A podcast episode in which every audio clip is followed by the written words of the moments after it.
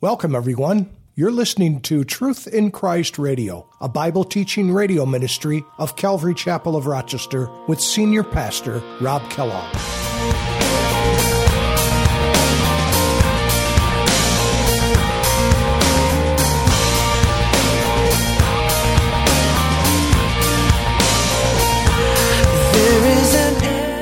Really, in verses uh, 12 through 17, really described, uh, uh, his description is there in his glorified state, and one of them was of a, uh, out of his mouth comes forth a two edged sword. And obviously, it's not a, a real sword that's coming out of his mouth, but it is the word of God, which is, which is like a sword. it, it is powerful.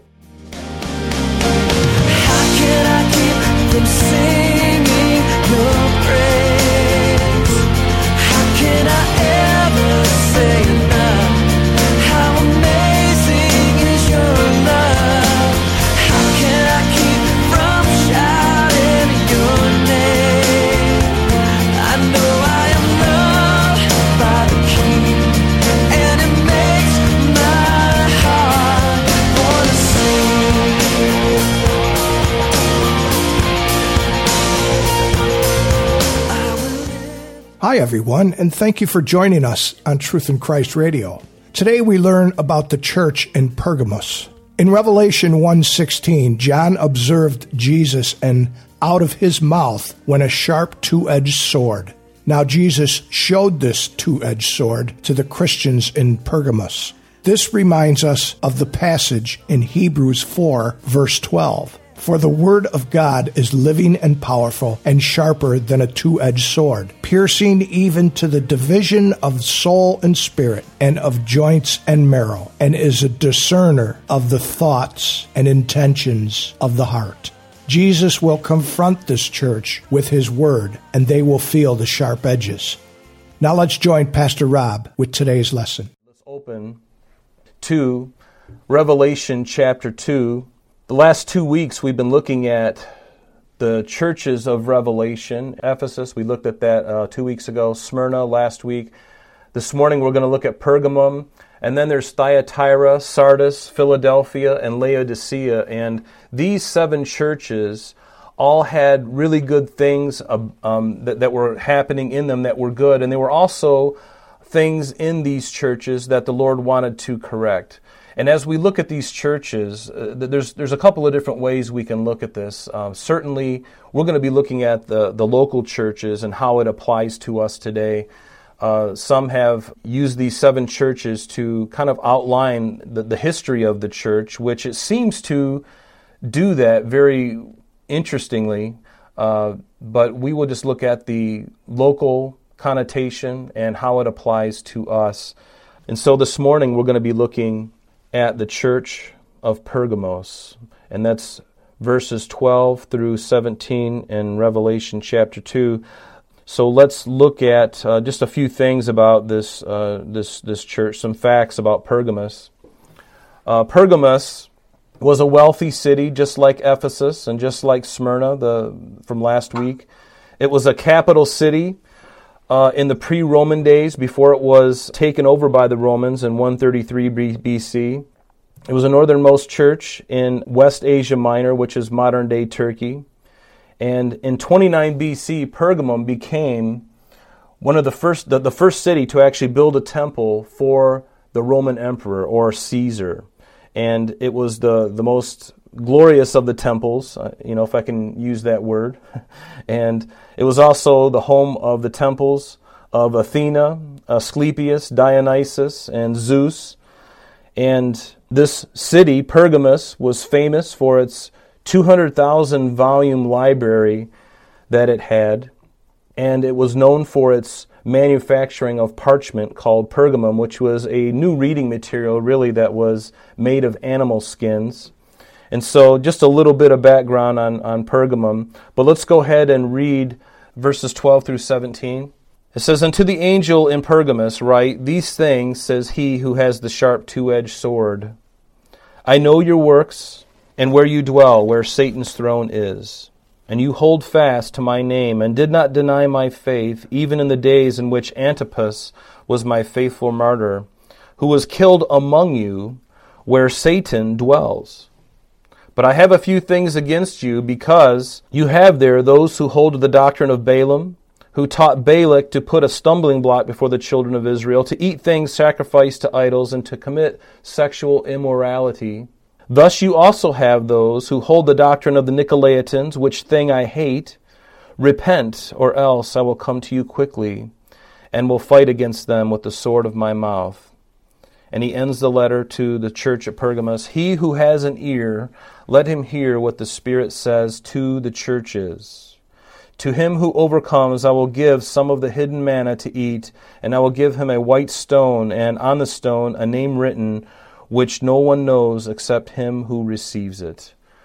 So we, we read this letter and we see some commendations, and we also see some uh, shortcomings in this church.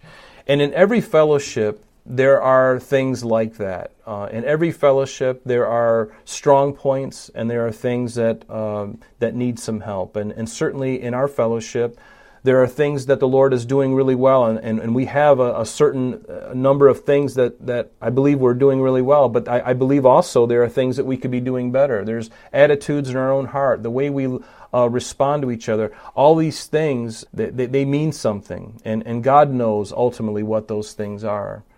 He's the perfect judge, not me, not anybody else, but he, he knows what we need. And, and as we go along in our fellowship, we, we discern what those things are, and the Lord speaks to us. And He speaks to us through His Word, and a lot of times I'm not even aware of the things that He's doing as I'm sharing, because a lot of times I just feel like He, he you know, uh, it kind of takes on a life of its own as we get going. I have my plans, but God directs my steps right? And hopefully that's true always because we don't need to hear from me. We need to hear from the Lord. We need to hear uh, of the Lord.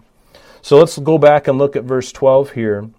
Again, a letter that Jesus wrote to this church. And so it's, it's free from any kind of bias if you think of that. And to me, in a world where everyone is on each other's case about everything, um, it's it's interesting that the Lord is the perfect judge. So as we read these letters, we understand that God knows the hearts. He knows our hearts. He knows the hearts of his people. So we can take it as truth. And so let's get right into it. So it says in verse 12, And to the angel of the church in Pergamos write, these things says he who has the sharp two edged sword. And if you remember, as we were looking at the other two letters prior to this, the angel is really the, the messenger or even the pastor of that local church. So Jesus is speaking to the man who is the pastor of this church in Pergamos. And Pergamum, uh, the, the name itself means height or elevation, and perhaps it got that name because of the mountains that are in the, the, the town or around the city. They are high in elevation, and in fact, this is where they put all of those temples that we're going to be looking at in a few minutes. Um, and so he goes on and he says, I am, these things, says he, who has the sharp two edged sword. And we know that Jesus in chapter 1, really in verses uh, 12 through 17, really described, uh, uh, his description is there in his glorified state. And one of them was of a, uh, out of his mouth comes forth a two edged sword. And obviously, it's not a, a real sword that's coming out of his mouth but it is the word of God which is which is like a sword. it, it is powerful, and in fact. Uh, in Hebrews chapter 4, verse 12, it says, For the word of God is living and powerful and sharper than any two edged sword, piercing even to the division of soul and spirit and of joints and marrow. And notice, and is a discerner of the thoughts and the intents of the heart. And that's one of the jobs, really, if you think of of the Word of God as we read it, it, it really does, it discerns us. And as we read it, remember, this is God's Word. It's not just a novel that you can read once and throw away or put in a garage sale and sell for 10 cents. This is His Word. It's a living Word. I can read the same passage today and read it tomorrow, and even though the context is the same, God can be using, uh, by His Spirit, things in my life to make me aware of certain things and, and, and cause me to consider things that, that are, are kind of maybe not explicitly in the text before us. He has a way of doing that as we read His Word. So the sword uh, in, in the time in the Romans, the sword was a symbol of capital punishment. No one would go against Rome, for if they did, Rome wielded its authority over the people and over the Roman Empire, as you know, and if, if necessary, they would use the sword to do that. But we know that Jesus ultimately has control and authority over all things. In Colossians 1 16 and 17, it says that all things were created by him, and for him were they created. And so, all things, and even uh, Psalm 24, the earth is the Lord's, and the fullness thereof, and all they that dwell therein. It all belongs to him. But a double edged sword also has the ability to cut both ways, doesn't it? It has the ability to curse and to bless. You know, if you think of it, uh, a sword can break the chains off of somebody's life, maybe an addiction, maybe some kind of problem that they're having, some issue in their life. Maybe it's uh, unforgiveness uh, from the past of something that your father or stepmother did to you. Um, it could be something that a friend did to you, a best friend. It could have been a church, perhaps, that uh, the, the members of the church really hurt you some way. Somebody in the church hurt you. And the Lord has a way of taking that sword and breaking those chains and setting you free. And He also has the ability to use that other side of that sword to bring correction. And certainly He doesn't do that for His people, but for those who have rejected Christ. Uh, ultimately, they will face that sword of judgment. And it's not necessarily a physical sword, but it is a, a point of contention. It, it is something, uh, it, it is a judgment that God will wield himself to those who have rejected him ultimately at the end, and we know that that's true. But I want you to, to know something too about the, the Bible says that the Word of God is a double edged sword. And if you remember in Matthew's Gospel in chapter 4, in the first 11 verses, it reads for us that it was a time when Jesus was tempted of Satan after John the Baptist had baptized him. Jesus obviously didn't need to be baptized, but he did that as a means to identify with man and to show us the example. But he himself didn't need to be baptized. But remember that he did, and immediately following it says that the Spirit of God drove him into the wilderness, into the Judean foothills, right there on the uh, east side of the Mount of Olives. We were just there a few weeks ago, and we drove through the Judean foothills, and that is the area, and it's a really interesting, very interesting area, and I am sure that it has always been as stark as it is now. And this is the place where Jesus was tempted of Satan. And you remember what happened when the when you know Jesus having been fasting for 40 days and 40 nights it says that the devil came and tempted him and said, "Well, if you since you are the son of God, then cause this stone to become bread." And Jesus said to him, and he quoted from Deuteronomy. In fact, all of Jesus's uh, retorts against Satan were from Deuteronomy, believe it or not, uh, the law. Uh, in Deuteronomy, and and he, he retorted back and said, "Man shall not live by bread alone, but by every word that comes out of uh, the Lord's mouth."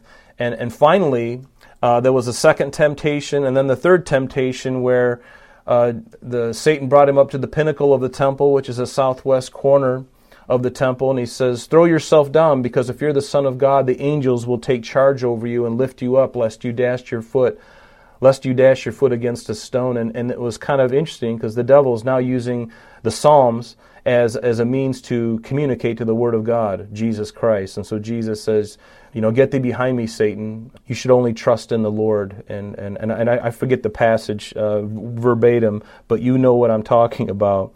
So let me ask a question. Who do you use? You know, as we talk about this double edged sword and the, the Word of God being a, a two edged sword, what do you use to combat the enemy? Do you use your own ingenuity? Do you use your own knowledge? Do you use your knowledge of history or science? You better use the Word of God because that's what Jesus did. Uh, the Bible says that we don't fight against flesh and blood, but we fight against principalities and powers and spiritual wickedness in high places. And it's a, it's a, it's not a physical battle; it's a spiritual battle. And how do you overcome something that's spiritual that you can't see? Well, you have to fight it in a spiritual way. You know, it'd be so much easier if the things that were invisible somehow manifested themselves. We'd still be in a in a in a sore spot, uh, but but we can't see and only God can see. And so when we pray, we pray against those things that we know are happening because the things that we see going around us and the things that are going on in the world, I believe, are all they are all the result of things that are going on spiritually. Does that make any sense? I hope it does because there's always a spiritual battle going on over truth. We see it being going on in our country right now, the, the battle for truth. And one of the first one of the first casualties in any war is truth. And so we know that we are in a battle for truth. And the Bible is the truth. Jesus said, I am the way, the truth, and the life. No man comes unto the Father except through me. So, how important is the truth? It's everything. It's everything. So, let's go on in verse 13 here. And Jesus said to this church, He says, I know your works. In other words, I know your toil and the things that you have labored. I know your works and where you dwell and where Satan's throne is.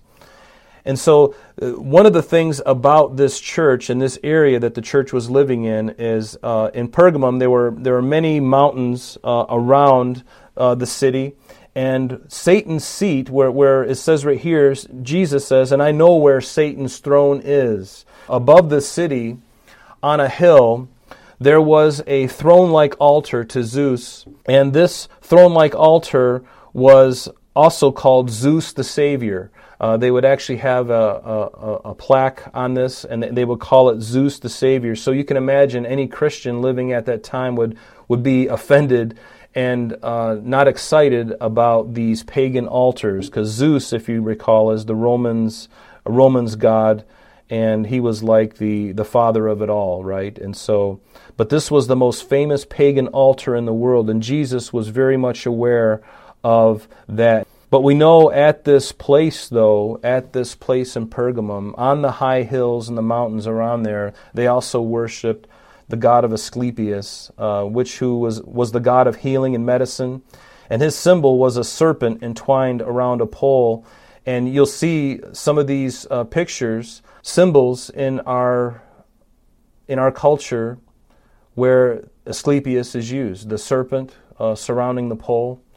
Um, and so we can see that. And Asclepius, again, was uh, in, in his temple there in Pergamum. The worshippers would actually lay on the ground on this temple while non poisonous snakes would crawl all over them.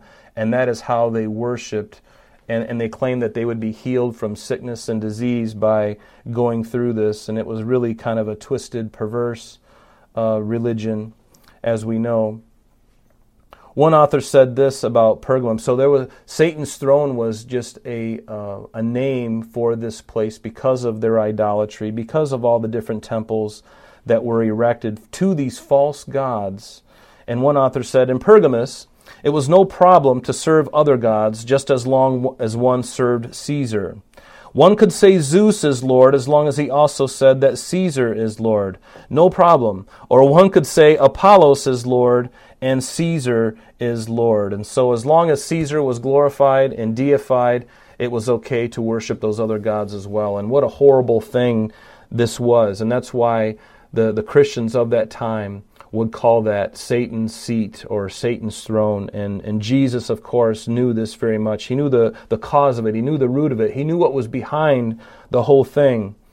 So in verse 13, eh, again, he says, and so he says, I know where Satan's throne is. And you hold fast. Notice his encouragement to them. He says, You're holding fast to my name, and you didn't deny my faith. Whose faith is it? Is it my faith? You know, I often talk about my faith. Where did my faith come from? It came from the Lord. Your faith came from the Lord. It's His faith, and He gives it to us, doesn't He? So he says, And you did not deny my faith, even in the days of Antipas, who was a faithful martyr who was killed among you, where Satan dwells. You know, this word Antipas, some believe that Antipas may have been the pastor of this church, and it's very possible. We know that he was martyred and, uh, and as the pastor of that church, he certainly wouldn't want to cave in and certainly wouldn't be willing to cave in to all of the negative, uh, horrible things that were going on there in the temples. It was pagan idolatry. And of course, uh, the, the Word of God has a lot to say with that. That's one of the reasons why the children of Israel got into so much trouble early in the, in the Old Testament and throughout their um, tenure in the desert and even beyond as they were in the, in the land of Israel. Tertullian, who was one of the early church fathers, he had this to say. He says, The blood of the martyrs is the seed of the church. And Antipas was not willing to cave in to the demands of Rome. And so, as a result of that, it cost him his life. And I'm sure that if Tertullian could do it again, he would do the same thing. Because right now he's in the presence of the Lord, and um, what could be greater than that? You know, the man has the ability to put this body to death, but then what happens afterward? Man, man can't. Uh, all man can do is kill the body, and that's why you see people like um, Martin Luther, and you see ple- people uh, like um, uh, Polycarp, who in their lives they were burned at the stake. And they were willing to go through it because they know that it would just be a short time of pain, but then an eternity. And see, we often forget about eternity. We only think about the here and now. And so it's always important for us to think of that. It's been said that a wise Christian knows which battles are worth fighting, and a faithful Christian will do so. You know, we have to know what our battles are. Where are we willing to compromise, or, or maybe compromise is not the best word, but uh, in, in, our life, what areas are we willing to give a little bit of room to, and what areas in our life are we absolutely unwilling to give into? And, and that's uh, and that's really important. You know, what's really important to you? What's really important to you? What are you willing to fight for? Are you willing to fight for the truth? Are you willing to stand up to the gods of today, the gods of abortion and the gods of homosexuality and immorality, the gods of sexual perversion and lust and greed and pride? Are you willing to stand up for truth and righteousness? And certainly, we're not talking about guns and ammo. Because, again, Jesus said uh, in, uh, through the Apostle Paul in 2 Corinthians chapter 10, verse 4, it says, For the weapons of our warfare, they're not carnal but mighty in God for pulling down strongholds, casting down arguments and every high thing that exalts itself against the knowledge of God, bringing every thought into captivity to the obedience of Christ, and being put and being ready to punish all disobedience when your obedience is fulfilled. You know, are you ready? Are you ready? Are you prepared? Because if you're not, you can get ready. And how do you get ready? You, you get into the Word of God. You give your heart to Christ. You, you worship the Lord and you grow in Him. And that's how you get ready. There's really no easy way around it. Are you willing? Are you willing to fight for the truth? And again, in Zechariah 4, verse 6, one of my favorite verses, says, Not by might nor by power, but by my spirit, says the Lord. We cannot accomplish anything uh, as a church in physical means alone. Um, most of what we do is spiritual. The, the words that we speak are spiritual. It's a spiritual book. But it does have its witness in the physical because we see the results of a life that's given over to Christ. We see peace, we see love, we see joy, we see peace, uh, compassion. We see all of these things. And I love what Jeremiah said, you know, because this church was being persecuted just like the other churches. And you and I in this country, we haven't faced persecution in, in a great way yet. But I love what Jeremiah said, or what the Lord said to Jeremiah actually. He said to him, and this is right before the Babylonians came in to bring captive the, the Judah and Benjamin and Jerusalem. He said this in Jeremiah 12, verse 5. God speaking to Jeremiah, says, If you have run with the footmen, and they have wearied you, then how can you contend with horses? Because Nebuchadnezzar and his armies had horses, they had chariots, they had a lot of armament.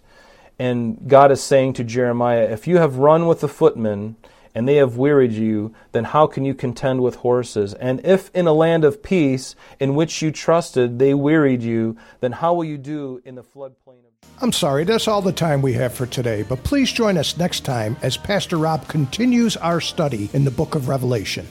Calvary Chapel of Rochester is located at 2503 Browncroft Boulevard, Rochester, New York 14625. You can reach us at our church office between 9 a.m. and 4 p.m. Monday through Friday at area code 585 586 3140. If you would like to have an audio CD of today's message mailed to you in its unedited form, simply mention today's date when contacting our church office. You can also contact us via the web by logging on to www.calvaryrochester.com. There you will be able to access a number of useful things, such as information concerning our beliefs, our ministries, contact information, our location, service times, and much more. You can also download or listen to the radio and sanctuary messages free of charge from the teachings link at the top of the page. To listen to Calvary Chapel of Rochester sanctuary messages or Truth in Christ radio on your mobile device, just subscribe to both through Google Play and Apple Podcast. You may also join us on Sundays and Thursdays through live streaming of our services and Bible studies. Just click on the online services link. We're so glad that you could join us today. And if there is any way that we can bless you in your walk with Jesus Christ, please don't hesitate to call our church office. Remember, Jesus said, I am the way, the truth, and the life. And for this cause I have come into the world, that I should bear witness unto the truth. Everyone who is of the truth hears my voice. May God bless you in abundance today as you walk with Him. And until next time, this has been Truth in Christ.